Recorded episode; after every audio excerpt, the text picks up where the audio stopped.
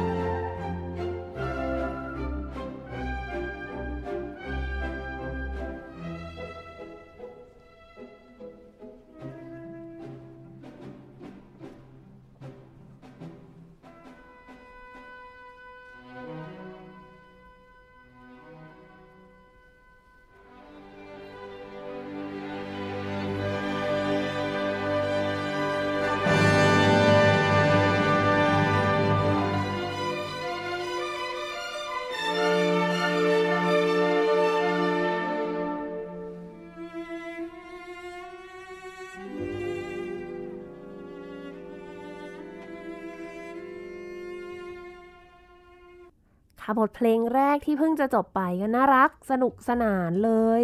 เชื่อว่าหลายคนน่าจะเคยได้ยินเพลงนี้มาก่อนกับบทเพลง Emperor Waltz นะคะ ใช่ครับผมอ่าทำไมกันถึงต้องเลือกเพลงนี้มาเปิดรายการในวันนี้คะผมคิดว่าเพลงนี้เป็นเพลงที่ปูบรรยากาศของกรุงเวียนนาที่เราจะพูดถึงวันนี้ได้ดีที่สุดแล้วครับอือหือพอฟังไปแล้วก็แบบว่าเห็นภาพบรรยากาน่าศจะเนาะมาทั้งค่อยๆมาทั้งประเทศเลยอืมค่อยๆมาทั้งตึกทั้งอะไร นึกภาพแบบตอนนั้นที่เคยไปนี่จะเห็นเป็นแบบรถม้าลากด้วยนะ ใช่ฮะว่าโอ้โห งดงามเมืองก็สวยมากอ่าวันนี้เราจะมาพูดถึงเรื่องราวของดนตรีคลาสสิกในประเทศออสเตรียกัน ซึ่งอะอย่างที่กันบอกว่าเราจะเน้นไปที่วันเวียนนี้นากรุงเวียนนาใช่ครับอ่าโดยเฉพาะเลย ก็วันนี้ขอต้อนรับแขกรับเชิญของเรานะคะครับผมอ่ากันสวัสดีค่ะ สวัสดีครับอาจารย์ครับการล้อมสมบูรณ์นะคะ ก็เป็น นักเปียโนใช่นะครับแล้วก็เป็นอาจารย์สอนเปียโนด้วยใช่ครับอ่าเนี่ยกลับมาไทยนานยัง ถ้านับวันเอิ่มที่บันทึกรายการนี้ เพิ่งจะประมาณสัก3เดือนอ๋อเพิ่งกลับมาจากที่ออสเตรียเลย ใช่ครับ เพิ่งอ่าจบมาสดๆร้อนๆเลยอ่างั้นก่อนที่จะไปถึงตรงนั้นเนี่ยก็ต้องครับผมถามว่า เริ่มเรียนดนตรีครับมาตอนไหนยังไงเริ่มเริ่มที่เปียโนเลยไหมคะอาจารย์กันใช่เป็นครับนักเปียโนเป็นเนอะเนาะตั้งแต่เอ่อ รู้จักดนตรีมาก็แตะที่เปียโนเป็นเครื่องแรกเลยอืมเริ่มเริ่มแตะเครื่องดนตรีเปียโนเนี่ยตอน5ขวบครับผม อืมโอ้พ่อๆกับมุกเลยอ๋อก็ตามเขาเรียกว่าอะไร ตามทางปกติของคนเราอะนะ ก็คุณพ่อคุณแม่สนับสนุนอืมว่าแบบเอ๊ะเหมือนเหมือนมีวิชาดนตรีที่โรงเรียนตอนนั้นแล้วก็เหมือนคุณครูเขาก็รายงานที่บ้านผู้ปกครองว่าแบบเอ๊ะเหมือนน้องจะชอบเหมือนลูกจะชอบหรือเปล่า ค่ะ แล้วก็อาจจะทำได้ดีด้วยในตอนนั้นซึ่งเราก็เราก็ไม่รู้ตัวอะไรเงี้ยครับเขาถึงได้ให้การสนับสนุนเราขนาดนั้นอืมอย่างนี้ก็ตอนแรกก็เป็นเรียนกับโรงเรียนดนตรีในหมู่บ้านเล็ก ๆ ก่อนก็เป็นก็เป็นโรงเรียนดนตรีสยามกลการอ๋อมาเหมือนกันซึ่งเลยนะอีรเป็นอบอย่างเดีนี้ยวอีกกัแล้วนเหรอโอเคก็คิดว่าหลาย ๆ คนน่าจะเริ่มมาจากแบบนี้เหมือนกันครับที่สยามกลการ อืม ซึ่งก็ปัจจุบันก็เป็นโรงเรียนดนตรียามาฮ่าเนาะใช่ค่ะครับพอได้อายุได้เก้าขวบ ก็เหมือนเราเริ่มชอบขึ้นจริง ๆ แล้วแล้วคุณพ่อคุณแม่ก็อยากจะให้การสนับสนุนที่เราได้เรียนกับคุณครูที่เรียกว่ายังไง เหมือน professional มากขึ้นอืมอะไรอย่างนี้ก็ค่ะก็โชคดีครับ คุณพ่อก็เอ่อได้รับการแนะนำให้ลองไปหาอาจารย์นัดยนตรรักษ์ดูโอ้ ก็ตอนนั้นเก้าขวบก็เลยได้ย้ายไปอยู่กับอาจารย์นัดยนตรรักษ์ครับโหตั้งแต่เก้าขวบเลย ใช่ครับผมค่ะก็ไปเรียนที่นัดสตูดิโอที่ผมคิดว่าเคยมีพี่พี่ๆมาออกกันไปแล้ว ใช่ค่ะมาใช่ไหมทั้งครับตระกูลเลยค่ะอ๋อโยตรารักษ์คุณคุณพ่ออาจารย์นัดก็มาโอ้แล้วก็เยี่ยมเลยคุณลูกสาวทั้งสองคนลูกชายมาเคยมาครับออกรายการเรากันหมดเลโอ้ยก็พี่ๆก็ คือผมต้องบอกก่อนว่าอยู่บ้านนี้มาจนเหมือนเป็นเป็นครอบครัวอีกครอบครัวหนึ่งของผมเองเลยเหมือนกันโอ้ยเห็นได้เข้าใจเนอะใช่แบบอืมพี่ๆก็เหมือนเป็นพี่ๆแท้ๆของผมอีกเหมือนกันค่ะอะไรอย่างเงี้ยครับ ก็ก็เลยนี่ก็เป็นจุดเริ่มต้นที่เราได้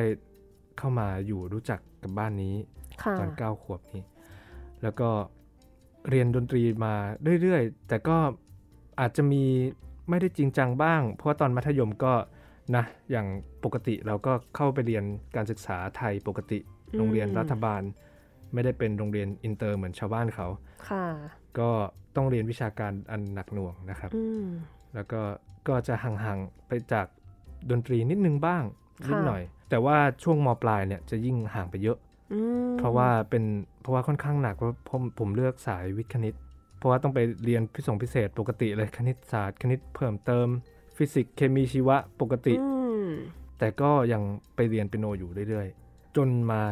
ม6สุดท้ายเนี่ยค่ะคือจุดเปลี่ยนเลยคือไม่ใช่ไม่ใช่ดนตรีคลาสสิกนะครับ ต้องขออนุญาตออกตัว คือผมกับเพื่อนๆเนี่ยได้จัดวงดนตรี ตอนนั้นสมัยนั้นจะมีรายการประกวดดนตรีชื่อ Hot Wave นี่ Music รู้เลยนะ Award ว่ารุ่นไหนเนี่ย เป็นครั้งที่ 16 เป็นครั้งสุดท้ายก่อนที่เขาจะปิดคลื่นไปอ๋อ ก็ได้ลองลงแข่งอ่าในการแข่งขันนี้ค่ะชื่อชื่อวงตอนนั้นชื่อวง Empty ครับอืมคือเราเล่นคีย์บอร์ดอย่างนี้อ๋อเราเล่นคีย์บอร์ด์ดค่ะแล้วก็เล่นเพลงร็อกนี่แหละปกติเลยมีนักร้องมีกลองชุด มีกีตาร์ไฟฟ้ามีเบส อย่างนี้เลย แล้วโชคดีมากที่ได้รางวัลชนะเลิศอืมแล้วก็แบบโอ้ นี่ก็เหมือนจะแบบขาข้างหนึ่งก็เริ่ม ก้าวมาสู่ประตูในนักในแบบสายทางดนตรีค่ะเหมือนในแบบ music industry นะ แล้วก็เราก็เลยแบบเอ๊ะหรือลองไหนๆเราก็มีความสามารถทางดนตรีที่ดีแล้วเราก็ชอบอยู่แล้วด้วย ไหนไหนลองไปสอบถ้าเกิดเป็นสายทางดนตรี เป็นการเรียนดนตรีที่จริงจัง จะเป็นยังไงอะไรเงี้ยครับอืมก็ได้ลองสอบแล้วก็แล้วก็มีแต่ว่าก็ก็ไม่ก็มีปัญหานิดหนึ่งเพราะว่า ที่บ้านแน่นอนว่าผู้ปกครองก็จะอาจจะไม่ปลื้มนักอืมเพราะว่าเขาก็จะเป็นห่วงเนาะที่บ้านคุณพ่อก็จะเป็นแบบว่า อยากให้ลูกได้เรียนวิศวะอืมฉะนั้นเราก็สอบวิศวะด้วย ค่ะ ซึ่งก็โชคดีอีกเช่นกันว่าได้โควต้าช้างเผือกอ่าของอาที่เป็นวิศวะลาดกระบังตอนนั้นค่ะก็คือได้ทั้งมีวิศวะ และก็มีทางสายดนตรีก็จะเป็น คณะศิลปกรรมศาสตร์ จุฬาลงกรณ์มหาวิทยาลัย โอ้ ก็เป็นช้อยส์ที่ยากเหมือนกัน นั่นสิ แต่ที่สุดแล้วก็ขอบพระคุณผู้ปกครองที่เข้าใจเรา ให้เราได้เดินตามสายที่เรารักจริง ๆ แล้วชอบจริงก็คือก็เลือกมาที่เป็นจะเรียนดนตรีๆใช่ครับเรียนเป็นก็โนมาเป็นศิลปกรรมศาสตร์จุฬาลงกรณ์ค่ะครับอ่าแล้วหลังจากที่เรียนจบระดับปริญญาตรีที่จุฬาลงกรณ์มหาวิทยาลัยแล้วครับกันก็ก็ ไปเรียนต่อ ใช่ฮะ ตอนนั้นเป็นการสอบเอ่อเหมือนชิงทุนอืมทุนเป็นทุนรัฐบาลออสเตรีย ค่ะ ก็ที่จะสอบกันได้เอ่อทุกคนเลยในประเทศ แต่ว่ามีข้อแม้อย่างหนึ่งคือต้องเป็นเอ่อนักศึกษาหรือเป็นนิสิตในระดับชั้นปีทีสี่4 หรือปีสุดท้ายของปริญญาตรีค่ะถึงจะเริ่มสอบได้ ตอนนั้นเราก็ปี 4 เนาะปีสุดท้ายเราก็ลองสมัครสอบดู ก็จะมีการอัดเทป ก็จะมีการสอบ audition สด ที่อืมกรรมการเขาจะมาที่ไทยด้วยอะไรเงี้ยครับค่ะก็โชคดีตอนนั้นได้รับคัดเลือกไปอืมได้รับทุนระยะยาว ก็ไปอยู่ออสเตรีย 9 เดือนค่ะโดยไม่ต้องเสียค่าใช้จ่ายอะไรเลย โชคดีมาก ๆ ครับอืม ตอนนั้นมุกสอบไม่ได้เพราะว่าไม่ได้เรียนในไทย ใช่ครับเพิ่งมารู้เหมือนกันตอนหลังว่า เออต้องเรียนต้องอเรียนยู่ในในไทยไทยครับเท่านั้ที่นถึงถึงย้ำไปว่าต้องแบบเป็นปีสุดท้ายแล้วก็อ๋อต้องเรียนในไทยด้วยอ่าใช่แต่ก็อะโอเค เราก็ได้ไปอยู่ที่ออสเตรียจึงเป็นจุดเริ่มต้นที่เราได้ไปใช้ชีวิตที่ออสเตรียใช่ตอนนั้นคือไปอยู่ที่เมืองเมืองซาลซ์บวร์กเลยครับอ๋อไปที่ซาลซ์บวร์กเลย เป็นค่ะเมืองเกิดของวอล์ฟกังอมาเดอุสโมซาร์ทอ่าที่ทุกๆท่านน่าจะทราบกันดีค่ะแล้วหลังจากนั้น หลังจากเก้าเดือนแล้วอยู่ครับต่อใช่ไหมคะหลังจาก 9 เดือนแล้วเมื่อจบทุนก็เรา apply สอบเข้าปริญญาโทครับอืมก็จะเพิ่งเริ่มนับเป็นปริญญาโทปีหนึ่งอืมปี2ไปเรื่อยๆอย่างเงี้ยครับค่ะก็เป็น 9 เดือนตอน 9 เดือนทุนนี่เป็น 9 เดือนที่ยากลำบากมากเหมือนกัน ปรับพื้นฐานใหม่กันหมดภาเลยษา ภาษาก็เรื่องหนึ่งเอ่อแล้วก็ความเข้าใจการเล่นเครื่องดนตรีให้ดีมาก ๆ ก็อีกเรื่องหนึ่งเหมือนกัน ไม่ได้สบายขนาดนั้นอะไรอย่างเงี้ยนะครับอืมก็ก็มีความมีความท้าทายอยู่มากค่ะพอสมควร ยากไปกว่านั้นอีกก็ก็คืออาจารย์ที่ผมเขาที่เขาได้เป็นเหมือนอาจารย์ private ของผมช่วงทุนเขายังเป็นอาจารย์ที่ใหม่มาก ยังหนุ่มมาก อาจารย์อาจารย์ท่านนั้นยังไม่สามารถสอนในระดับปริญญาโทได้อืมก็เลยเขาก็เตือนมาแล้ว อ่า แต่ว่าอย่างนี้ยูก็ ต้องสู้กับทุกคนใหม่อีกรอบเหมือนกันนะอืมมาทุนแล้วไม่ได้เปรียบกว่าชาวบ้านเลยนะอืมอืมก็ก็เลยโอเค ก็ต้องสู้เต็มที่เหมือนกันอะไรอย่างเงี้ยครับ ค่ะ แต่ก็ได้เรียนต่อในระดับปริญญาโทจนจบ ใช่ครับอ๋อก็สำเร็จมาจนถึงทุกทุกวันนี้อ่อ่าเดี๋ยวเรามีได้พูดถึงเรื่องราวของการใช้ชีวิตของกันในออสเตรียเพิ่มแน่นอนครับผมเนาะในซาลซ์บวร์ก แต่ว่า ทีนี้เรามาเข้าสู่ เรื่องราวที่จะคุยกันดีกว่าครับเรื่องของดนตรีคลาสสิกในออสเตรียที่โหวันนี้ก็เลยต้องเชิญ คนที่ไปอยู่ที่นั่นมาจริงๆครัเนาะบผม มาออกมาคุยกัน ครับ เริ่มตรงไหนดี อันนี้วันนี้ ดีไหมว่าถ้าสมมติพูดถึงดนตรีคลาสสิกครับ มันต้องแบบที่ไหนก็ต้องเวียนนา นะมันจะมีอืม ประโยคที่คุ้นหูกันอยู่ว่า เวียนนาทำไมเป็นศูนย์รวมของดนตรีคลาสสิกเออนี่วันนี้เราจะมาเราจะหามาขยายคำตอบความกัตรงนี้กันเออว่าครับผมทำไมต้องเป็นเวียนนาคะใช่ครับเอ่อขอเริ่มด้วยในยุคสมัยนี้เลยแล้วกันอืมมาดูกันว่าเหตุการณ์ปัจจุบันนี้เป็นยังไงกันบ้าง โอ้นี่คือเราเริ่มไม่เหมือนที่อื่นนะใช่ไม่เหมือนตอนอื่นตอนอื่นเขาจะแบบว่าในอดีต อันนี้ไม่คือเอาวันเนี้ยเอาตรงนี้แหละเออเพราะว่าเผื่อมีใครท่านผู้ฟังท่านไหนกำลังกำลังจะบินไปเวียนนาจะได้เจอได้เลยอืม จะได้สัมผัสกันได้สดๆกันไปเลย หรือใครที่ฟังอยู่ที่นู่น ก็จะได้เดินสตามอ่าอาจจะเดินตามได้แล้วใครอยู่ไทยตอนนี้ก็อาจจะเปิด Google ครับ Map ก่อนใช่แล้วก็แล้วกดคลิกก็ตามเหมือนทางเป็นขออนุญาตใช้คำว่าเที่ยวทิพย์กันไปก่อน เที่ยวทิพย์นะอ่าวันนี้มาเที่ยวครับเวียนนาทิพย์กันครับผมโอเคก็ลองครับในยุคปัจจุบันนี้ใช่ไหมฮะ ก็ถ้าเกิดเวลาเราไปเวียนนาเนี่ย เราก็ยังรู้สึกได้ถึงสปิริตของไฮเดนโมซาร์ทและเบโธเฟนอืมชูเบิร์ตด้วย นะฮะก็คือ composer นักประพันธ์เพลงเอ่อด้านดนตรีคลาสสิกที่มีชื่อเสียงมากอืมๆแล้วก็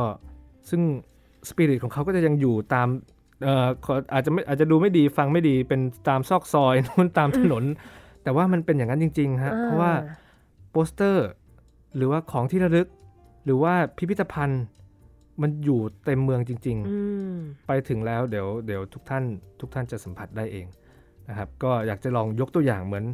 เราไปอยู่ที่เวียนนาใช่ไหมฮะเดินเดินอยู่ตามซอกซอยนู้นซอยนี้เลี้ยวไปเลี้ยวมาออกมาเจอโบสถ์ครับโผล่มาเจอโบสถ์อ้าวกลายเป็นจัตุรัสใหญ่ๆเฉยเลยอืมก็เจอโบสถ์อาจจะเป็นโบสถ์สเตฟานส์โดมนะครับเป็นโบสถ์เอ่อหรือว่าที่อยู่ตรงเซนเอ่อสเตฟานพลัตส์ก็คือเป็นลานกลางใช่เมืองเป็นเหมือนคล้ายๆพลาซาพลัตส์แบบพลาซาฮะอ่าจัตุรัสกลางเมือง ใช่ซึ่งโบสถ์นี้เนี่ยแถวๆโบสถ์เนี้ย มีบ้านโมซาร์ทที่เขาตอนสมัยที่เขามาทำงานที่เวียนนาอยู่อือืมอืมอืมก็ซึ่งปัจจุบันนี้ก็เปิดเป็น museum อยู่อืมเป็นพิพิธภัณฑ์ที่คนเข้าไปชมได้ใช่เลยครับ ก็เข้ากันไปได้เลยนะ แล้วก็สำหรับน้องๆที่ยังเป็นนักศึกษาเป็นนิสิตกันอยู่ ดูดีๆนะครับ มีส่วนลดครับ หรือได้เข้าฟรีเออแน่นอน ที่ยุโรปนี้ทุกที่จริงๆใช่แล้วนะพอเป็นนักเรียนนักศึกษา เขาให้เกียรติความเป็นนักศึกษาความเป็นนักนักเรียนอยู่มากเลยอืมก็แบบไปเลยให้สิทธิพิเศษเต็มที่ค่ะนะฮะก็ลองถัดไปดูครับ ถ้าเกิดเราลองเดินต่อจากสเตฟานพลัตส์นี่ไป ก็มันก็จะมีถนนคนเดินอยู่เนอะเรียกว่าเป็น k a t n e r s t r a s s e อันนี้ก็เป็นชื่อถนนเขาก็ระหว่างถนนเนี่ยก็จะมีร้านขายของที่ระลึกอย่างที่ได้บอกไปแน่นอนครับขายขายของที่ระลึก จะเป็นอะไรไปได้โปสการ์ดโมซาร์ทโปสการ์ดเบโธเฟนจะเป็นแบบกล่องหีบเพลงดนตรีอ่าเสื้อกระเป๋าช็อกโกแลต magnet ช็อกโกแลตด้วย เดี๋ยวเราจะได้พูดถึงกันแน่นอนอันอ่านี้ก็นี่นะฮะมันอยู่ในทุกๆอย่างจริงๆ แล้วก็เดินเดินไม่เลยร้านขายซีดี ดนตรีก็มีร้านขายโน้ต ก็อยู่ถนนนี้ จริง ๆ เดินจริง ๆ ถนนนี้มีเอิ่มเป็น private academy อยู่ ด้านดนตรีอยู่เหมือนกัน โอ้โรงเรียนสอนดนตรีแบบ ใช่ครับ เป็น private จริง ๆ ก็แล้วแล้วจบมาสามารถได้ดีกรีด้วยโอ้ชื่อเหมือนผู้จัดรายการเลย ตัวย่อ MUK เออชื่อตัวย่อ Musik ย่อมาจากมูสิกถูกต้องครับ und Kunst อ๋อ Music and Art ใช่ครับ ก็ก็จะเจอเนี่ยเนี่ยเดินผ่านถนนคนเดินก็เหมือนจะเป็นระดับมหาลัยได้เลย ค่ะ ก็เดินลองเดินผ่านมาเรื่อยๆนะครับ ไปสุดถนนแล้วเอ๊ะจะตึกอะไรมองไปทางขวาใหญ่จังเลย สวยดีอ้าวโรงโอเปร่าครับอืม Wiener Staatsoper ครับ หรือว่าที่รู้จักกันภาษาอังกฤษก็คือ The Vienna State Opera ก็เป็นโรงละครที่ยิ่งใหญ่มาก ประเหมือนจำกกัรุงเวียนนาประจำกรุงเวียนนาใช่ครับ เป็นเหมือนเป็นโรงละครประจำเมืองค่ะ อย่างนั้นเลยอืมนะฮะอะลองเดินต่อไปครับ เดินต่อไปนิดนึงครับ เจอมูสิกเวรานอ่า Music Fair คุ้นๆกันหรือเปล่าครับ หรือชื่อภาษาอังกฤษนะครับ คือ The Vienna Music Association นะฮะ ที่ Music f a i r เนี่ยก็จะเป็นก็จะมีหอทองมเป็นหอแสดง ซึ่งเป็นหอที่โด่งดังมากสวยๆประมากจำกรุงเวียนนาเคยไปแล้วครับ คุณมุกเคยไปแค่ข้างนอกค่ะ ยังไม่เคยไปเคยข้างนอกเข้าไปข้างใน ต้องไปลองเข้าไปให้ได้เนี่ยเดี๋ยวนะรอดูว่าเป็นไปได้ว่าวง Royal Bangkok Symphony Orchestra อาจจะได้ไปปีโอ้หน้าลุ้นกันให้ไปให้ได้ ใช่นะค่ะครับเราจับตาดูครับ ก็เป็นหอแสดงที่ นักดนตรีต่างฝ่ายฝันอยากจะมาแสดงครับอืมแน่นอนเนาะใช่ก็ด้วยทั้งประวัติศาสตร์ของหอแสดงเขาแล้วก็เพราะว่าที่นักประพันธ์ต่างๆ ที่มีชื่อเสียงระดับโลกเนี่ยเขาต้องได้มาแสดงในหอแสดงนี้กันทั้งนั้นเลยอืมก็ก็จะขออนุญาตเล่าเรื่องที่เกี่ยวกับหอแสดงนี้นิดนึง ก็หอแสดงนี้เนี่ยได้รับการดูแลโดยสมาคมอ่า The Gesellschaft der Musikfreunde Wien ซึ่งก่อตั้งขึ้นเมื่อ ปี 1812 นะฮะ เป็น เป็นเหมือนสมาคมครับ ฟังชื่อแล้วอาจจะยากนิดนึง จริง ๆ เป็นแปลได้ประมาณว่าเนี่ยแหละฮะ Vienna Music Association เนี่ยฮะ สมาคมดนตรีของแห่งกรุงเวียนนาใช่ครับ แล้วก็เป็นสมาคมที่เขามีความสำคัญต่อผล เออมีแบบมีความสำคัญส่งผลต่อวงการดนตรีในกรุงเวียนนาเป็นอย่างมากเลยอืมก็อย่างจะยกตัวอย่างบุคคลสำคัญที่เขามีส่วนร่วมกับสมาคมนี้นะครับ ก็อย่างเช่น เป็นใครไม่ได้เลยครับเบโธเฟนอืมชูเบิร์ตอืมเมนเดลโซห์นครับเป็นแต่ละคนชื่อเนี่ยโอ้โห ก็คือ top โลก น่าจะไม่ต้องอธิบายแล้วนะครับใช่ว่าว่าสมาคมนี้เขามีความสำคัญอย่างไรนะ ก็แล้วสมาคมนี้นะครับ ไม่เพียงเท่านั้นฮะเขายังได้ก่อตั้งเวนนาคอนเสิร์ตอรีอีกด้วย ก็คือมหาวิทยาลัยดนตรีของกรุงใช่เวียนครับนาใช่ซึ่งปัจจุบันนี้ก็ยังอยู่ครับ ชื่อชื่อว่าเอ่อชื่อภาษาอังกฤษคือ University of Music and Performing Arts Vienna อืมหรือตัวย่อภาษาเยอรมัน MDW อืมก็เป็นมหาลัยอันดับโลกเหมือนกัน ค่ะ ครับ แล้วก็มูซิเฟรายเนี่ยก็ได้สร้างขึ้นในที่ที่เป็นตัวเหมือนโรงแสดงจริง ๆ เนี่ยนะฮะ ก็ได้สร้างขึ้นในปี 1870 ครับ แล้วก็เป็นที่ที่รวบรวมแล้วก็จัดเก็บเอกสารประวัติศาสตร์ ดนตรีที่น่าจดจำแล้วก็เป็นระบบมากๆ แล้วก็ปัจจุบันนี้ก็เป็นหนึ่งในคลังเพลงชั้นนำของโลกด้วยเลย อืมและข้อสุดท้ายของที่นี่นะครับ ขาดไม่ได้เลย เป็นบ้านของวงเวียนนาฟิลฮาร์โมนิกครับอ่าวงออร์เคสตราระดับโลก แน่นอน เดี๋ยวทุกคนน่าจะเดี๋ยวรู้จักมาพูดถึงกัน ครับผมอะแล้วเราไปเที่ยวกันต่อ ครับ ไปเที่ยวต่อครับ เดินต่อไปอีกหน่อย สักสิบนาทีครับ ผ่านไปอีกหนึ่งหอแสดง เจอครับ เจออีกหนึ่งหอแสดงนะฮะ อยู่ทางขวามือครับ ชื่อว่า Wiener Konzerthaus หรือว่า Concert House Vienna ครับอืมก็เป็นอีกหอแสดงหนึ่งเหมือนกัน อันนี้จะสร้างขึ้นมาทีหลัง Musikverein เมื่อกี้นิดหนึ่งก็อันนี้เขาค่อนข้างใหม่จะเปิดใช้งานตอนปี 1913 แล้ว เพื่อที่จะโฟกัสกลุ่มเป้าหมายที่ไม่ traditional เท่ากับ Musikverein ที่เดินผ่านมาเมื่อสักครู่อืมก็จะเป็นแบบนี้นะฮะ ก็จริงๆ ข้างๆ มีลานไอสเก็ตอยู่ ถ้าใครไปหน้าหนาวก็เล่นได้นะครับ เดินมาจาก Concert House Vienna ครับ มองไปมองมา เอ๊ะ นั่นสวนอะไรนะ สีเขียวๆเดินไปอีกเจอสวนสาธารณะสตัดปาร์คครับสวนสาธารณะ City ของเมืองใช่ฮะอืมแล้วในส่วนนี้มีอะไรครับ มีรูปปั้นของคุณโยฮันสตราสโอ้นักประพันธ์ใช่ฮะนี่มุกใช้คำว่าชื่อดังน่าจะบ่อยมากเลยนะชื่อเดี๋ยวดังตั้งแต่มากพูดตั้งแต่เปิดรายการวันนี้มาเนี่ยเพราะว่ามันดังทุกอย่างจริงจริง ๆ ครับๆเออก็เป็นอาจจะเคยเห็นนะครับ หลายๆท่านอาจจะเคยเห็นที่เป็นรูปปั้นเขายืนสง่าอยู่ สีทองอืมเล่นไวโอลินครับแล้วก็ในในส่วนนี้ไม่ได้มีแค่รูปปั้นของคุณสเตราส์คนเดียวนะครับ ยังมีรูปปั้นของคุณฟรานซ์ชูเบิร์ตด้วยอืมตระกูลนักดนตรีมากมายไปหมดเลยในเวียนนาครับโหเป็นการเดินทางที่เออเดินเท้าได้หมดเลยครับที่สำคัญคือเดินเท้าได้หมดเลยอะเนี่ยถ้าท่านผู้ฟังมีโอกาสได้ไปเที่ยวครับ ต้องไปไปได้ไปเลให้ยเห็นออกกำลังกายแล้วก็จะเพลินกันไปเอง มันสวยเพมาราะกมันสวยครับอืมไปครับก็ค่ะเนี่ยนะพอได้เล่ากันมาแล้วเนี่ยทำไมมันเจริญได้ขนาดนี้นะฮะต้องตอนนี้ขออนุญาตค่อยๆย้อนกันไปแล้วครับ ในอดีตว่าทำไมเวียนนาถึงเป็นศูนย์รวมในสมัยนั้น ตอนที่เป็นศูนย์กลางของเวนิสคลาสสิซิซึมเลยครับ อาจจะเคยมีพี่อัคระได้พูดไว้แล้วอ๋อใช่ค่ะ พี่อัครานักเปียโนที่มาให้ความรู้เกี่ยวกับ ดนตรีคลาสสิกในยุคคลาสสิกใช่อ่า EP 36เผื่อใครสนใจโอ้สุดยอดอยากจะไปย้อนฟัง จริงๆ เนี่ยพูดมานะครับมีมาเยอะแล้วทั้งเบโธเฟนโมซาร์ทครับเลยนะไฮเดนเนี่ยมีหมด ไม่น่าพลาด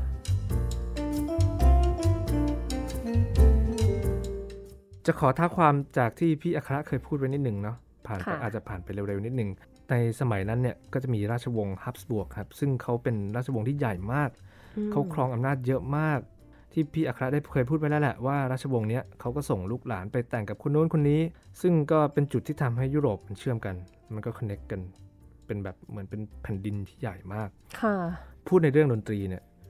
ดนตรีก็เป็นส่วนสำคัญของชีวิตพวกขุนนางของเขาอย่างหนึ่งเลย อืมใช่ แล้วถ้าเรื่องดนตรีเนี่ยก็ต้องยิ่งไปเวียนนาเพราะเทรนด์มันถูกมันอยู่ที่เวียนนาครับเทรนด์ในสมัยนั้นคืออะไร ก็คือกลุ่ม Viennese Classicism นี่แหละอืมเพราะว่า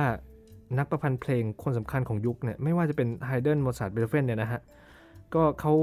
เขาได้ล้วนสร้างสร้างสรรค์ผลงานที่ยิ่งใหญ่มากๆ ระหว่างที่ใช้ชีวิตอยู่ในกรุงเวียนนาค่ะ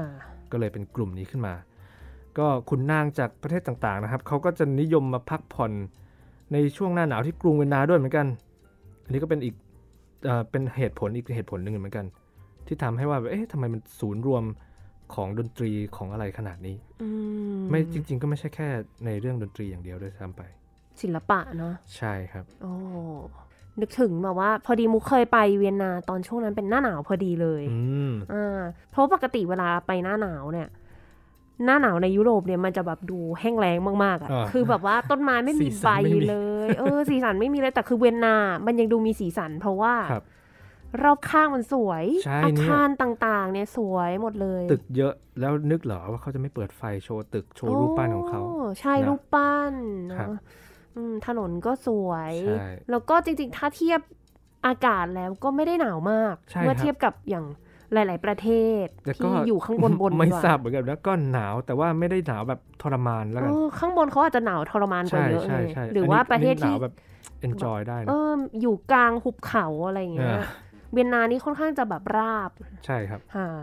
ก็ก็จะเป็นหนาวแบบอะอย่างนั้นมันยังสวยอยู่นะอืมเมืองสวยอะไรอย่างนี้นะฮะค่ะก็เหมือน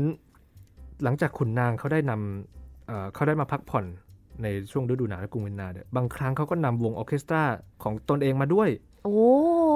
เป็นอย่างนั้นจริง ๆ เพราะว่าแบบเพราะว่าดนตรีมันสำคัญมากไงในสมัยนั้นใช่ไหมฮะค่ะแล้วก็คือสำนักไหนเขามีวงออร์เคสตราดีๆเป็นของตัวเองเนี่ยโอ้โห มันยิ่ง เชิดหน้าชูตา เป็นที่เชิดหน้าชูตาของคนในสังคมมาก ๆ เลยอ๋อครับพกกันเหมือนพกกระเป๋าเดินทางเลยนะเนี่ยพกนักดนตรี ใช่แหมนะฮะกรุงเวียนนาเนี่ยอย่าลืมไปว่าเขาเป็นเมืองหลวงของจักรวรรดิออสเตรียฮังการีด้วยอ๋อใช่ใช่ถ้าเกิดว่านึกถึงสมัยใช่ก่อนที่มันยังไม่ได้มีการแบ่งประเทศเหมือนปัจจุบัน ใช่ครับ เป็นปึกแผ่นที่ใหญ่มากค่ะๆแล้วก็แล้วลองคิดดูสิปึกแผ่นที่ใหญ่มากๆนี้ แล้วนี่คือเมืองหลวงอืมันจะศูนย์กลางขนาดไหน ค่ะนะครับ ก็ฉะนั้นเป็นจักรวรรดิเนี้ยก็เป็นจักรวรรดิที่มีความรุ่งเรืองมากๆเลยในยุคสมัยนั้น แล้วก็อืมในหลาย ๆ ด้านเลยไม่ได้เป็นด้านศิลปะอย่างเดียวด้วย ก็จะเป็นด้านทั้งไม่ว่าจะเป็นการเมืองเนาะเศรษฐกิจอุตสาหกรรมนะฮะก็มันเป็นแบบนี้ไปได้ยังไงนะ เพราะว่ามันต้องต้องขออนุญาตเท้าความหน่อยอืมถึงเหตุการณ์ในว่าเอ่อในวงในสมัยนั้นเขามีการ ปฏิวัติในวงการต่างๆ อย่างไรบ้างนะครับก็จะขออนุญาตทวนเร็วๆนะครับ ช่วงนี้มันคือสิ่งที่เกิดขึ้นในประมาณครึ่งหลังศตวรรษที่ 18 ถึงช่วงช่วงแรกของศตวรรษที่ 19 ก็มีหลาย ๆ อย่างเกิดขึ้น ไม่ว่าจะเป็นเอ่อ French Revolution การปฏิวัติฝรั่งเศสต้องครับก็การประกาศอิสรภาพในอเมริกาก็มีแล้วก็สุดท้ายเลยใหญ่ ๆ มากสงครามนโปเลียนในยุโรปอืมครับไอสิ่งเหล่านี้เนี่ยก็เลย ทำให้เกิดการเปลี่ยนแปลงโครงสร้างทางสังคมอย่างมากเลย ค่ะเขาก็จะเรียกเขาก็อาจอาจจะเคยได้ยินครับ อันนี้อันนี้เป็นแบบพูดลงรายละเอียดนิดนึง จริง ๆ ถ้าพูดง่าย ๆ คือ อันนี้เขาเรียกเป็นยุคเลยยุค age of uh, enlightenment อ่าใช่จำได้ไหมอาจจะเคยได้ยินกันครับ ในยุคยุคแห่งเหตุผล age of reason เนี่ยแหละฮะก็จะเป็นที่มาของยุคนี้ เพยุคราะว่าที่คนเริ่มจะตื่นรู้เรื่องของสิทธิเสรีภาพและความเท่าเทียมว่างั้นใช่แล้วครับ ถูกต้องเลยครับ ที่เล่ามาเมื่อกี้แรก ๆ เนี่ยก็จะมีแต่แบบชนชั้นสูงเนาะมีขุนนางอ่าตอนนี้เนี่ยชนชั้นกลาง ก็เริ่มมีบทบาทในสังคมมาแล้วแล้วใช่ครับ หลังจากใช่แล้วที่ที่พี่มุกเมนชั่นเรื่องอาสิทธิเสรีภาพเนี่ยอิสรภาพเนี่ยใช่เลยครับเพราะว่าคนชนชั้นกลางเขาแบบเขาก็อยากจะได้มีเนี่ยมีสิ่งที่เหมือนคนชั้นสูงก็ได้รับกัเท่านบ้างเทียมอะมันต้องเท่าเทียมกันสิ มนุษย์เราต้องได้การศึกษาเท่าเทียมต้องได้โอกาสเนาะ แล้วก็ตรงนี้แหละครับก็เป็นสิ่งที่ทำให้เขาได้สัมผัสได้มีอาองค์ความรู้ แล้วก็เข้ามามีบทบาทมากขึ้นในสังคมอืมก็เศรษฐกิจดีขึ้นเขาก็มีร่ำรวยมากขึ้น สามารถซื้อโฟเตเปโนมาไว้บ้านได้แล้วอ๋อก็คือเปียโนในยุคช่วงยุคนั้น ใช่ครับ ก็ยิ่งเป็นการขยายวงการศิลปะด้วยซ้ำไปด้วย ทั้งหมดเนี่ยฮะที่ผ่านมาที่ค่ะที่เมนชั่นจักรวรรดิมาด้วยแล้วเนี่ย จะขอสคิปมาเร็วๆเลยแล้วกัน ก็ถึงแม้จะผ่านสงครามโลกมาแล้วอืมถึงสองครั้งนะฮะ ที่เล่ากันไปความรุ่งเรืองสุดๆเนี่ยที่ที่ได้กล่าวมาทั้งหมดเนี่ยมันก็ยังลงเหลือไม่ให้เราได้เห็นในยุคปัจจุบันนี้ เหมือนกับที่เราพูดไปก่อนหน้านี้ในว่าตอนถ้าแรกเราเดินใช่ในเวียนนานี่จะเจออะไรบ้าง ใช่แล้วครับ ก็เราทำให้เรายังได้มีโอกาสได้สัมผัสมันเนาะได้ชื่นชมแล้วก็ได้เรียนรู้ผ่านทางประวัติศาสตร์ของดนตรีแล้วก็ศิลปะเนี่ยนะครับ ค่ะ มุกถามคำหนึ่งมันจะมีคำที่เขาพูดถึงกันบ่อยครัๆบก็คือเรื่องของ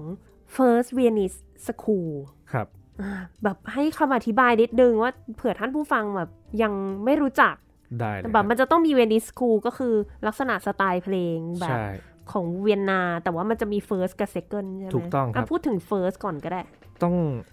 เมนชั่นว่าว่าเป็นไม่ได้ไม่ได้เป็นชื่อที่เขา แต่งตั้งกันเองนะครับอืมอันนี้เนี่ยเป็นชื่อที่เขาได้มีเอ่อมีกลุ่มมีมีคนได้มาจับจำกัดกลุ่มของเขาไว้อีกทีหนึ่งก็คือคนคือคุณในไฮเหมือนเดนคล้ายๆเขาเรียกว่าอะไรแบบว่านักวิชาการในยุคหลัง ใช่ครับตั้งเป็นชื่อนักให้เรียกถูกต้องว่าครับเป็นเวียนิสคูลถูกต้องครับ แล้วก็คือคุณไฮเดนคุณโมซาร์ทคุณเบโธเฟนเขาไม่ได้รวมกลุ่มกันขนาดนั้นว่าเขาเป็นแบบ first Venice school ขนาดนั้นแต่ว่า แต่ว่านะครับ second Venice school ที่พี่มุกได้พูดมาก่อนหน้านี้อืมเขาอันนี้เขาตั้งใจ ตั้งชื่อนี้ใช่ เดี๋ยวเราจะได้รู้กันในคราวหน้าก็เท่ากับว่า first Venice school หลักๆ ก็คือ 3 ท่านนั้น ใช่แล้วฮะจะจะเป็นกลุ่มเนี้ยกลุ่มนี้เนี่ยเขาได้รับการเรียกโดยนักวิชาการสมัยใหม่เนี่ยค่ะด้วยเอ่อสไตล์การแต่งดนตรีโดยทั้งฟอร์มด้วยทั้งความเป็นเอกลักษณ์ของในยุคนั้นของในความเป็นยุคคลาสสิกของทางดนตรี มีฟอร์มที่ชัดเจนอะใช้คำนี้ดีกว่ามีฟอร์มที่ชัดเจนครับผมเพราะมีว่ารูปแบบใช่มีรูปแบบที่ชัดเจนครับเพราะว่าต้องเท้าความเป็นนิดนึงก่อนหน้านั้นที่เป็นสเอ่อศิลปะสมัยเรเนซองส์หรือบาโรกเนี่ยนะฮะค่ะเขาเขารู้สึกว่าว่าคนยุคคลาสสิกเนี่ยเขารู้สึกว่าเอ๊ะมันฟุ่มเฟือยไปไหมนะอืมใช่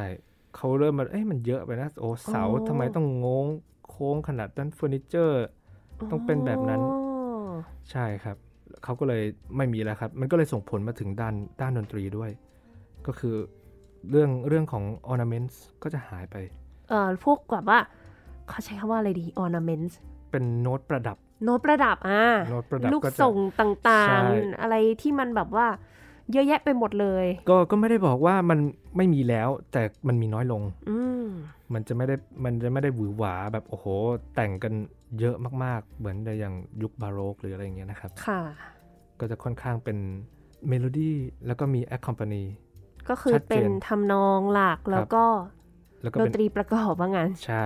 ถ้าพูดถึงเป็นแบบผลงานทางด้านเปียโนอะไรเงี้ยถ้าด้านคีย์บอร์ด จริงๆออร์เคสตราก็เป็นก็เป็นใช่ไหมฮะก็จะเป็นลักษณะที่เราจะได้ยินทำนองที่ชัดมาก แล้วก็ใช่ที่เหลือก็จะเป็น คนที่ประกอบช่วยเสริมอย่างนั้นจุดมากเด่กนว่าคือมันจะชัดแบบเนี้ยครับ ชัดแบบแยกได้อย่างชัดเจนอืมอะไรอย่างงี้ครับอ่าก็อันนี้ก็จะเป็นเรื่องของ first Viennese school ครับในยุคแรกที่หลังจากนั้นมี second Viennese school ถ้าเราจะพูดถึงแน่นอนแต่ว่าอาจจะเป็นในตอนหน้าใช่ครับนะคะเมื่อกี้มีพูดถึงรูปปั้นของท่านท่านหนึ่งไป อ๋อ รูปปั้นสีทองเล่นไวโอลิน ใช่ครับ ไม่ใช่ใครที่ไหนครับ คุณโยฮันสตราส ที่สองด้วยนะใช่ที่ไหมสองฮะครับโยฮันสตราสที่สองเดี๋ยวคนนะงงทำไมต้องเป็นที่สองคะเป็นที่หนึ่งคือใครคะที่หนึ่งคือคุณพ่อครับอ๋อไม่ไม่ได้ไปไหนไกลนะฮะที่หนึ่งที่สองก็ที่สองนี่เป็นคุณลูกค่ะครับก็จะขอพูดถึงครอบครัวของคุณสตราสนี่นิดหนึ่งอืมครับก็เริ่มเลยครับที่คุณพ่อ คุณพ่อก็โยฮันสเตราส์ครับก็เป็นผู้ริเริ่มเอ่อที่แบบ set standard สำหรับ composer ในต่างๆ ในเวียนนาฮะโดยการนำเพลงวอลทซ์ ที่เป็นเพลงเต้นรำเป็นเพลงเต้นรำใช่ครับ เข้ามาสู่วัฒนธรรมทางสังคมของกรุงเวียนนาค่ะเนี่ยคุณพ่อคนนี้แหละเป็นผู้ริเริ่มที่นำเข้ามาอ๋อก็ด้วยเอกลักษณ์เฉพาะตัวของวอลทซ์นะครับ ที่มันจะสง่างามที่น่าจดจำอืมก็แบบเหมือนเต้นบนหินอ่อนใต้เอ่อแอนเดเลียที่เป็นคริสตัล นึกออกไหมฮะ จะเป็นแบบเนี้ยทำเห็นเวียภาพนนานะนี่เขาจะไม่มีแบนึบกออกไหมเต้นรำพื้นบ้านอะไรอย่างงี้ไม่มีนะไม่ไม่ไม่ต้ไม่องเอาเต้นรำใต้แชต้องนเดเลีสยง่าครับ ถูกต้อง ก็เหมือนแบบก็จะเป็นเขาจะมีคนพูดกันเล่นเล่นๆนิดนึงเลยเหมือนกัน อันนี้คือความเวียนนาว่าแบบ you only truly knew Vienna if you had heard Strauss music โอ้ก็คือจะรู้จักเวียนนาต้ก็องได้ต่อยินเมื่อ ต้องได้ไปฟังเพลงของคุณ Strauss นี่ก่อนโอ้โหไม่งั้นยังมาไม่ถึงนะครับ ไม่ได้เพียงแต่ด้านดนตรี แล้วก็วัฒนธรรมที่คุณพ่อเขามีอิทธิพลและมีชื่อเสียงนะครับค่ะลูกครับคุณลูกมีไม่ใช่มีคนเดียวนะครับ จริง ๆมี 3 คนครับที่เป็นอืมนักดนตรี แล้วก็เป็นวัทยาเป็นวัทยากรที่มีชื่อเสียงค่ะ ไม่แพ้คุณพ่อเขาเลยครับ โดยเฉพาะคนเล็กสุดครับที่เราพูดถึงโยฮันน์ สเตราส์ที่นี่คือเหมือนตั้งชื่อเหมือนรู้แล้วอะตั้งชื่อเหมือนคุณพ่ออะ2ดังมาเลยนะ รู้ว่าคนเนี้ยมาแน่ครับ ก็เจ้าของฉายา King of Waltz ครับ คนนี้ก็อืมเขาได้สร้างสรรค์ผลงานมากมายเลยนะฮะ ตั้งแต่มีเมโลดี้ที่ catchy มาก ๆ เลย ติดหู ติดหูในยุคสมัยนั้นมาก ๆ แล้วก็ผลงานที่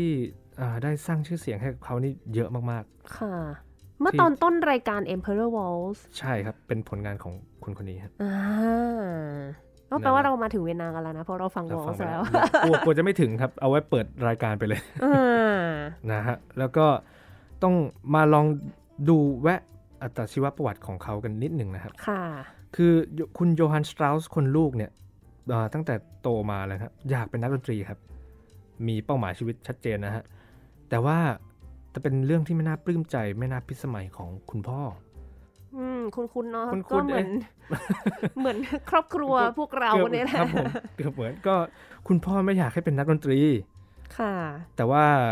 คุณตัวคุณลูกเองเนี่ยเขาก็ถึงคุณพ่อจะไม่ปลื้มแต่คุณลูกก็ไม่ยอมแพ้เขามีอิทธิบาทสี่นะครับ อิทธิบาทสี่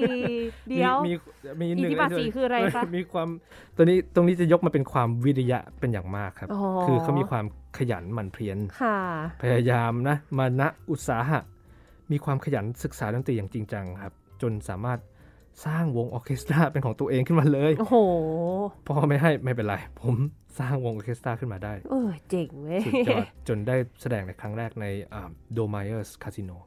แล้วก็เขาจนมีชื่อเสียงมากมาย ได้ทัวร์ไปทั้งออสเตรีย ทั้งโปแลนด์ เยอรมนี ฝรั่งเศส รัสเซียก็มีแล้วอืมไปไปอังกฤษทั่วเลยไปหมดเลยครับ แล้วก็ที่สำคัญครับตอนที่เขา อายุ 47 ปีเนี่ยคุณโยฮันน์ สเตราส์คนลูกเนี่ยก็ได้ไปเดินทางไปแสดงที่ประเทศอ่าสหรัฐอเมริกา โอ้ไปไปไกล ใช่ครับ ก็เขาได้ไปทำการอำนวยเพลงครับ ที่งาน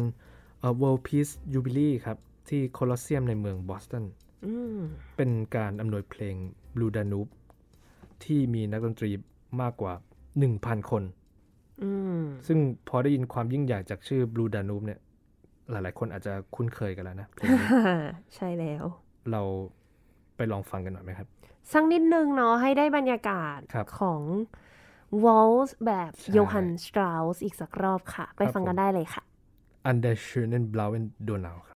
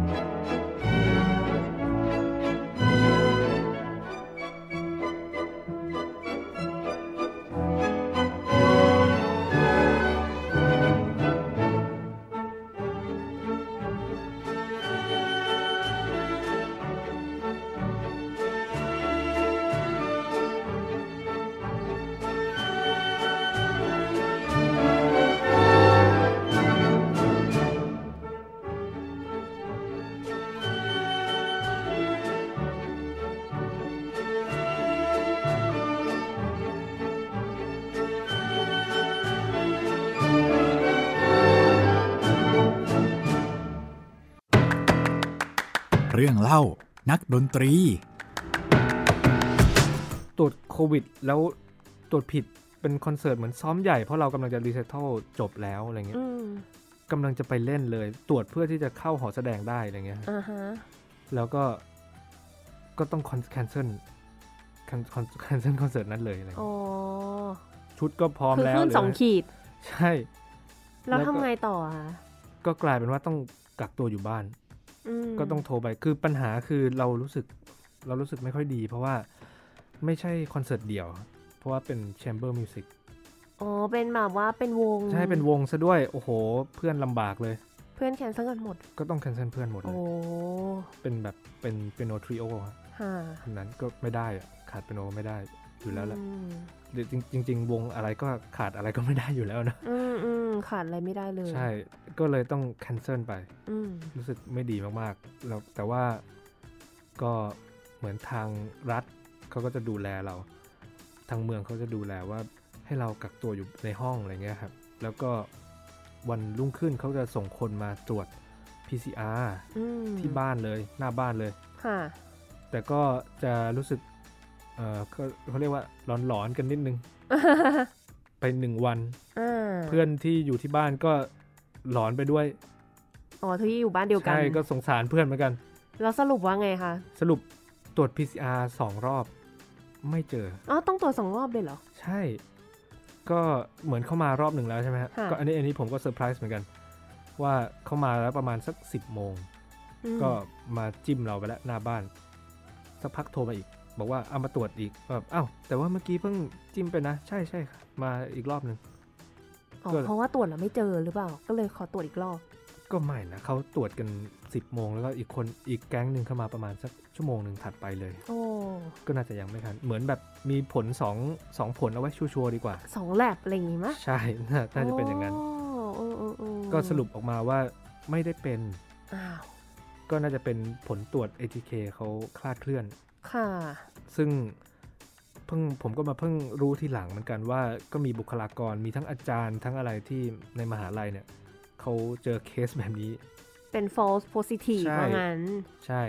ก็อืมไม่ใช่เราคนเดียวที่เจอแบบนี้ เป็นอุทาหรณ์ให้หลาย ๆ คนว่าเวลาตรวจ ATK ก็อาจจะต้องตรวจกันครับอย่างถูกต้อง ใช่ก็มีสติกันดีๆ อย่าเพิ่งตื่นตระหนกอะไรกันไปมากเนาะค่ะก็เดี๋ยวจะเดี๋ยวจะเสียความรู้สึกโดยใช่เหตุครับ เมื่อกี้ฟังเพลงวอลส์ไป พูดถึงวอลส์แบบเวียนนีสนะครับผมแบบเวียนนาสไตเวีล์ยนสักนานิดมากนึๆครับงเมื่อกี้ ทุกท่านน่าจะได้ยินนะครับว่ามันเหวี่ยงเวียงๆแปลกเวียงเหรอๆใช่ครับ จังหวะที่สองจะวอลส์วอลส์ปกติจะเป็นเป็นจังหวะเต้นรำเหมือนแบบอัตราจังหวะแบบทริปเปิลอะไรเงี้ยนะครับ เหมือนแบบ 3 4 นะครับค่ะทำซิกเนเจอร์แบบ 3 4 อะไรเงี้ยเนาะยกตัวอย่างแล้วก็คือเมื่อกี้เนี่ย เหมือนจังหวะที่2มันจะมาเร็วกว่าปกติผิดปกติไปนะ ปกติมันจะอึ่งจะจะใช่ครับอึ่งจะจะหนึ่งสองอ่าสามนี่คือหนึ่งตรงจังหวะสอมากเลยสใช่ไหมอันนี้คือปกของติพี่มุกถูกต้องเมื่อกี้ครับตึงแชปหนึ่งหนึ่งสองสองสามถูกต้องหนึ่งสองสามใช่ครับนี้เออจังหวะที่2ครับ นี่ครับนี่คือเอกลักษณ์ที่เดียวในโลกนี้ นี่คือ Viennese Waltz ครับโอ้ก็คือจังหวะสองเนี่ยจะต้องแบบมาแบบจะมาชิดกับจังหวะแรกอ๋อมากขึ้น เหมือนมันเป็น slur กันฮะเหมือนจังหวะเหมือนมี slur ที่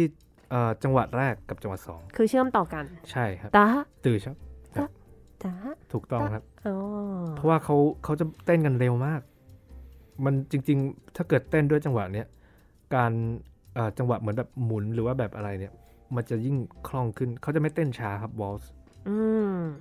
ซึ่งซึ่งจะเป็นแบบมันยิ่งโชว์ถึงความโอ้สง่างาม ชีวิตฉันดีเหลือเกินอยู่เวียนนาอืม จริง ๆ มันก็ให้ความรู้สึกที่ดูไม่ได้อยู่ในกรอบเกินไปด้วยใช่นะฮะอืมเพราะว่าเขาเขาก็ไม่ได้ไม่ได้สตริกเหมือนอย่างกับอ่าประเทศเยอรมันอะไรเงี้ยค่ะก็จะไม่แบบตรงเพลงขนาดนั้นค่ะนี่เขาแบบโอ้ยฉันมาพักผ่อนอ๋อเนอะจะให้ฉันมาทำอะไรต้องมายังต้องมาตรงจังหวะอะไรอีกไม่เอาแล้วอ๋ออ๋อฉันอยากสนุกแล้วไปเอาเลยหมุนกันไปเลยอ่าครับค่ะ ก็นี่ก็เป็นที่มาของเวนิสวอลอ่าซึ่งการการที่เขามาเอ่อจังหวะที่2ที่มันมาเร็วขึ้นเนี่ยเขาเรียกว่าชวงชวง ใช่ มันมีเป็นชวง ซึ่งภาษาอังกฤษก็คือสวิง swing นี่เอง ใช่ครับวอลส์เนี่ยจริง ๆ ก็คุณโยฮันสตราสนะครับ ก็เหมือนเราจะรู้จักกันแค่เพลงไม่กี่เพลงวอลส์อืมที่เขาได้แบบที่เหมือนดัง ๆ คุ้นหูเราจริง ๆ แล้วเนี่ยรู้ไหมครับว่าเขาได้ประพันธ์ผลงานประเภทวอลส์นะฮะ ไว้ถึงเท่าไหร่รู้ไหมครับ 400 ชิ้นงานเลยครับ เยอะมาก เยอะมากมากๆเหมือนกันนะครับสำหรับสำหรับคนปกติ แค่วอลส์อย่างเดียวนะยังไม่ได้นับใช่ครับผลงานประเภทอื่นเลย ถูกต้องครับ ซึ่งนอกจากที่เขาจะได้ยกระดับเพลงวอลส์ที่เป็นเอกลักษณ์ของกรุงเวียนนามากขึ้นมาแล้วเนี่ย ให้ได้เป็นศิลปะที่ประณีตยิ่งขึ้นแล้วนะเขายังได้ประพันธ์ผลงานประเภทอื่น ๆ อีกครับ อย่างเช่นมีมาร์ช40 ผลงานอื มมี operetta ด้วย 16 ผลงาน operetta ก็คือโอเปร่าขนาดเล็กใช่ครับเนาะซึ่งเนื้อหาก็จะไม่ซีเรียสเหมือนกับโอเปร่าสมัยก่อน ค่ะ เหมือนกับโมซาร์ทก็ซีเรียสนะ ก็โมซาร์ทก็มีโมซาร์ท operetta ด้วย ใช่ ซึ่งอันนี้เขาก็จะแบบผ่อนคลายขึ้นมาหน่อยละค่ะแล้วก็แล้วก็ polka แบบเป็นการเต้น polka อีก 28 บทเพลงอืมครับผลงานมากมายไปหมดเลย ครับ หลายๆ บทเพลงนี้ก็สนุกสนานมากค่ะๆอยากให้ลองได้ฟังกัน พูดถึง Viennese Waltz แล้วเนี่ยทำให้นึกถึง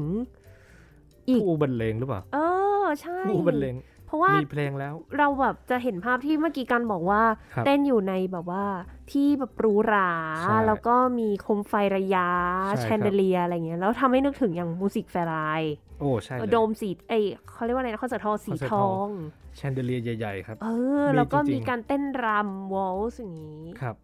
ก็ต้องพูดอย่างนั้นถึงจริงๆวงที่บรรเลงใช่ให้อยู่ครับให้กับนักเต้นรำเหล่านี้ครับก็แน่คืนอนครับเวียนนาฟิลฮาร์โมนิกอ่าเราเกริ่นไปแล้วนิดนึงตอนต้นต้นรารายยกาการรใช่ครับ หรือว่าที่รู้จักกันในวีเนอร์ฟิลฮาร์โมนิเกอร์ครับ ค่ะ บางทีเผื่อเผื่อคนไหนไปอยู่แถวนั้น แล้วเจอโปสเตอร์ เอ๊ะ นี่ไม่ใช่ Vienna Philharmonic เปล่าวงเดียวกัน เดี๋ยวจะพลาดโอกาสสำคัญไปนะครับค่ะไม่อยากให้ไม่อยากให้สับสนชื่อวงเนาะก็จะเป็นสะกดโดยตัว W ในภาษาอังกฤษก็เป็น Wiener แทน ค่ะ ครับ ก็วงนี้นะครับ ประวัติวงก่อตั้งขึ้นในปี 1842 ค่ะ ครับ แล้วก็เป็นหนึ่งในวงออร์เคสตราที่มีชื่อเสียงที่สุดในโลกเหมือนกัน อย่างน้อยๆก็ต้อง top 3แหละ อะไรอย่างนี้ เออฮะก็วิธีการเข้าวงนะครับ ถ้าอยากจะเป็นนักดนตรีในวงนี้นะ มีวิธีการเข้าให้ด้วยน่ามีแอบไปแอบทำการบ้านมานิดนึง วงนี้แน่นอนครับ เข้ายากมากๆ ก็ มีขั้นตอนมีขั้นมีตอนครับ ต้องเป็นสมาชิกของวงออร์เคสตราในอ่าจำโรงข้างๆ ได้ไหมครับ ที่เราเดินผ่านกันมาก่อนอืม Wiener Staatsoper ครับ หรือ Vienna State Operaต้องอยู่วงวงนั้นมาก่อนเหรอต้องไปอยู่ในวงของหอนั้นก่อนอ๋อ มีบังคับอย่างนี้ด้วย ใช่แล้วต้องไปต้องไปเล่นเอ่อโอเปร่าเล่นบัลเล่คือวงนะใน Vienna State Opera เนี่ยนะฮะค่ะเขาไม่ได้มีแต่โอเปร่าอย่างเดียว ก็มีบัลเล่เขามีบัลเล่ด้วยอืมใช่แล้วก็เราเราต้องไปอยู่ในวงเนี้ยไปทำงานมาแล้วนะ อย่างน้อย 3 ปีอืมเก็บประสบการณ์เก็บประสบการณ์มาแล้วก่อนเข้าเข้าวงนี้ให้ได้ทำงานมาแล้ว 3 ปีด้วย กว่าจะเข้าวงนั้นได้ก็ยากแล้วนะนั่นก็อีกเรื่องหนึ่งเลยนะ จึงจะขอยื่นใบสมัครในวงฟิล Vienna Philharmonic ได้นะแล้วก็เอกลักษณ์อย่างหนึ่งครับ ของวง Vienna Philharmonic นี้ ที่พลาดไม่ได้เลยเขามีอีเวนต์อย่างหนึ่งครับ ค่ะ ประจำปี New Year's Concert ครับอ๋อคอนเสิร์ตวันปีใหม่ ใช่ อาจจะมีการได้พูดไปแล้วหรือเปล่าอ่าใช่ยเห็น episode หนึ่งในใช่รายการใช่ช่วงปีแรกเลยที่มุกจัดแล้วตอนครับสิ้นปีเนี่ยก็จะมีจัดตอนที่เกี่ยวกับบทเพลงคริสต์มาสแล้วก็ปีใหม่ครับซึ่งก็ ได้ยกเอ่อเรื่องอีเวนต์นี้นี้มาขึ้นมาพูดเหมือนกันถึงนิดนึงอ่าโอเคเพราะมันมันเป็นเรื่องที่มีไม่มีที่อื่นอะไม่มีมีที่อื่นทำบ้างแต่ว่า original ไม่มีที่ไหนเหมือนที่นี่ที่นี่ใช้คำนี้ดีกว่าอ่าใช่ครับ ก็มาลองดูกันครับ คอนเสิร์ตนี้นะฮะเขาจะจัดขึ้นเป็นประจำครับ ในช่วงเช้าของวันที่ 1 มกราค่ะของทุกปี ก็จะเริ่มแสดงกันประมาณมีเวลาประจำด้วยนะครับ 11โมง15 ครับอืมครับ ก็เขาก็จะเล่นโปรแกรมเดิมมา อยู่แล้วตั้งแต่จริง ๆ ก็มี 3 วันนะฮะตั้งแต่วันที่ 30 31 แล้วก็ 1 มกราแต่ว่า 1 มกราเนี่ยพิเศษ เพราะว่าเขาจะถ่ายทอดสดคอนเสิร์ตสุดท้ายเนี่ยทั้งโลกเลยค่ะ ซึ่งก็ค่อนข้างเป็นอีเวนท์ที่ใหญ่ระดับโลกเลยจริงค่ะๆสำหรับวงการดนตรีคลาสสิกก็โปรแกรมเพลงส่วนใหญ่นะครับ ก็จะเป็นบทประพันธ์จากครอบครัวคุณสตราสที่เราได้พูดถึงกันไปค่ะนะก็คุณโยฮันสตราสคุณพ่อ คุณลูกแล้วก็ แล้วก็พี่น้องเขาด้วยอ่าพี่น้องเขาชื่ออะไรกันบ้าง ขอเสริมสักนิดหนึ่ง ชื่อคุณโยเซฟสตราสแล้วก็คุณเอ็ดเวิร์ดสตราสค่ะ ครับผม แล้วก็นานๆทีนะฮะ โปรแกรมเพลงเนี่ย ก็ถึงจะมีนักประพันธ์ชาวออสเตรียท่านอื่นบ้างอืมนะครับ ลองยกตัวอย่างครับ อย่างเช่นปี 2009 เนี่ย ก็เพิ่งจะได้มีการนำบทเพลงของโยเซฟไฮเดนมาบรรจุในโปรแกรมเป็นครั้งแรก โอ้โห หลังจากผ่านไปไม่รู้กี่ร้อยปีแล้วครั้งแรกเลยนะ ใช่ครับ เป็นครั้งแรกเลย ซึ่งอันนั้นก็คือเป็นอ่าท่อน 4 จาก Farewell Symphony ก็เพื่อเพื่อเป็นการรำลึกถึงการครบรอบ 200 ปีการจากไปของคุณไฮเดนอ๋อครับ แล้วก็ล่าสุดเลยครับ New Year's Concert ปี 2020 เพลงของเบโธเฟนครับเออมาแล้ว เพิ่งจะได้เล่นเป็นครั้งแรก เพราะว่าตอนนั้นครบรอบ ถูกต้องครับ เก่งมากครับ ครบรอบ 250 ปีวันเกิดครับโอ้โหของเบโธเฟนว่าให้เกียรติเขาหน่อยนะสุดยอด250 ปีเนี่ยเขาอีเวนต์ทั้งโลกเลยอะใช่ใช่จะต้องครับมีเบโธเฟนบ้างฮะก็จะลองเท้าความประวัติไปนะครับ ก็ New Year Concert ก็จัดมาตั้งแต่จริง ๆ จัดมาตั้งแต่ 1838 เป็นต้นมาแล้วค่ะแต่ตอนนั้นเขายังไม่มีเพลงของครอบครัวคุณสตราสอืมครับ ก็ค่อยๆ เริ่มมีกลิ่นอายของเพลงนี้มาประมาณสักนานพอสมควรนะ 1928 ค่ะ นะเพิ่งเพิ่งจะมีเหมือนแบบเพลงของครอบครัวคุณสตราสมา ค่ะ ซึ่งเขาเออตั้งแต่ 1928 เนี่ยนะฮะ ก็คอนเสิร์ตเนี่ยได้รับการอำนวยเพลงโดยคุณโยฮันสตราสที่3อ๋อรุ่นถัดมาอีก รุ่นถัดมาอีก เป็นลูก เป็นลูกของคุณเอ็ดเวิร์ดสตราสโอ้ใช่ครับ แล้วก็จนมาถึงในปีที่ 1939 เป็นครั้งแรกที่โปรแกรมเพลงเนี่ยคือโยฮันสตราสที่ 2 ทั้งคอนเสิร์ตเลยโอ้ร้อยเปอร์เซ็นต์แล้วก็ค่อยๆมาแล้วใช่ไหมครับ คอนเสิร์ตเนี่ยก็เริ่มมีเอกลักษณ์ขึ้นในปี 1958 เพราะว่ามันอยู่ตอนตอนจบครับหืมมันอยู่ที่ตอนจบของคอนเสิร์ต ตอนจบทำไมคะ ตอนจบต้องจะมีอะไรครับ องกอสครับ เพลงแถม เพลงแถมถูกต้อง ซึ่งมันจะเป็นวัฒนธรรมของเขา องกอร์เนี่ยจะมี 3 เพลงครับ ของ New Year's Concert เนี่ย ก็ส่วนใหญ่ก็จะเริ่มด้วยเพลงพอลก้าเร็วๆก่อน ค่ะ แล้วก็ตามมาด้วยแน่นอนครับลูดานูปโอ้โหที่เรารู้จักที่เราฟังกันเป็นเพลงที่สองไป แล้วก็เพลงสุดท้ายก็จะเป็นเพลง Radeski March โอ้ที่อาจจะเคยได้ยินกันไปแล้วบ้าง รายการเคยเปิดแล้วก็อย่างวงอ่า Royal Bangkok Symphony Orchestra ครับก็ใช้เพลงนี้เป็นเพลงอังกอร์ใน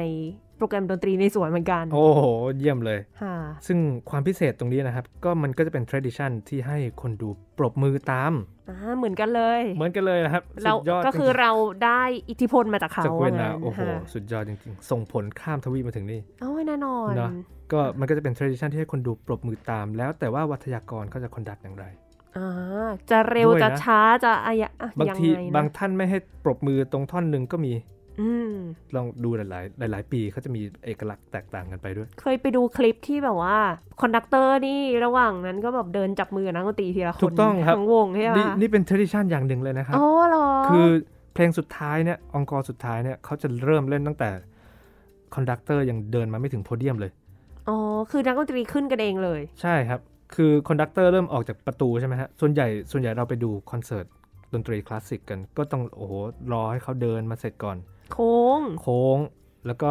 นักดนตรีนั่งอืมถึงค่อยเริ่มอะไรอย่างงี้ใช่ไหคมอนดัฮะกเตอร์ให้สัญญาณเริ่ม ใช่ ต้องแบบต้องมีการเตรียมความพร้อมกันแล้วนิดนึง ค่ะ อันนี้พอ conductor ออกประตูมายังเดินไม่ถึง